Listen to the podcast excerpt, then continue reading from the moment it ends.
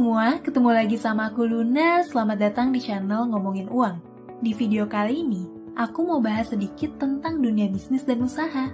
Kalau kamu perhatiin orang-orang yang bisnisnya tuh fokus di jualan produk, biasanya nih, kebanyakan dari mereka tuh berusaha ngejual produknya dengan ngasih berbagai macam alasan ke calon pembelinya.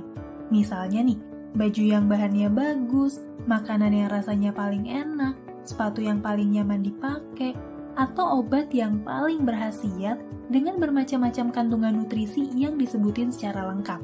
Tapi coba deh kamu perhatiin, apakah mereka yang berusaha ngeyakinin pembelinya kalau produk mereka adalah yang terbaik, paling enak, paling manjur, atau paling nyaman itu adalah produk-produk yang laku keras di pasaran?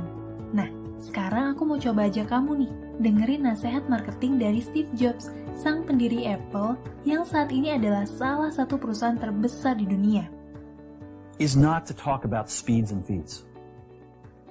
It's not to talk about MIPS and megahertz. It's not to talk about why we're better than Windows. The dairy industry tried for 20 years to convince you that milk was good for you. It's a lie, but they tried anyway. And the sales were going like this. And then they tried Got Milk, and the sales have gone like this. Got Milk doesn't even talk about the product. Matter of fact, it focuses on the absence of the product. But, but, but the best example of all, and, and one of the greatest jobs of, of marketing in the, the universe has ever seen is Nike. Remember, Nike sells a commodity. They sell shoes. And yet, when you think of Nike, you feel something different than a shoe company. In their ads, as you know, they don't ever talk about the products. They don't ever tell you about their air soles and why they're better than Reebok's air soles. What does Nike do in their advertising? They, they honor great athletes and they honor great athletics. That's who they are. That's what they are about. Kalau dipikir-pikir, benar juga ya kata-kata Steve Jobs, Nike itu adalah perusahaan yang merajai pasar sepatu dan pakaian olahraga dengan nilai brand sebesar 36,8 miliar dolar. Tapi kok rasanya kita jarang banget ya denger Nike tuh bilang kalau sepatu mereka itu yang paling nyaman, paling empuk, dan materialnya paling kuat. Nike itu justru terkenal dari kampanye branding mereka, kayak Just Do It atau Find Your Greatness. Dan dari kampanye itu, brand Nike itu berkembang sangat kuat dengan asosiasinya terhadap karakter-karakter yang positif, kayak sporty, atletis, kerja keras, bahkan kesan trendy. Dengan kekuatan brand itu, Nike itu udah nggak perlu lagi nih bilang produknya tuh yang paling berkualitas, materialnya terbaik, atau spek-spek tertentu yang menjual. Karena pihak Nike itu tahu kalau sebagian besar konsumen tuh nggak beli produk berdasarkan pemikiran yang rasional, melainkan lebih didasari sama keputusan emosional yang didorong sama asosiasi atau persepsi kita terhadap produk tersebut. Kebanyakan orang yang beli sepatu Nike, ya karena brand Nike itu sangat kuat nih asosiasinya sama hal-hal yang mereka sukai. Bisa jadi karakter tertentu, atau bisa juga atlet yang mereka kagumin, kayak LeBron James, Ronaldo, atau Serena Williams. Sekarang kita coba ambil contoh lain kayak Coca-Cola yang merajai pasar minuman bersoda selama lebih dari 100 tahun dengan nilai brand sebesar 59,2 miliar dolar. Nah, mungkin gak jarang juga nih, kita dengar kalau minuman lain tuh sering iklan dengan nyebutin khasiat dan kandungannya, kayak minuman beroksigen, mengandung bahan alami, ada kandungan vitaminnya, dan lain-lain. Tapi kok rasanya kita nggak pernah denger ya iklan Coca-Cola yang bilang kalau minumannya tuh paling enak dan paling menyegarkan? Nah, untuk menjawab itu, ada satu kisah menarik nih dalam sejarah persaingan Coca-Cola melawan Pepsi. Di tahun 1975, Pepsi tuh ngadain kampanye blind test dengan minta orang-orang tuh minum dua cola tanpa merek dan milih mana yang lebih enak. Hasilnya, lebih banyak orang yang milih Pepsi dibanding Coca-Cola.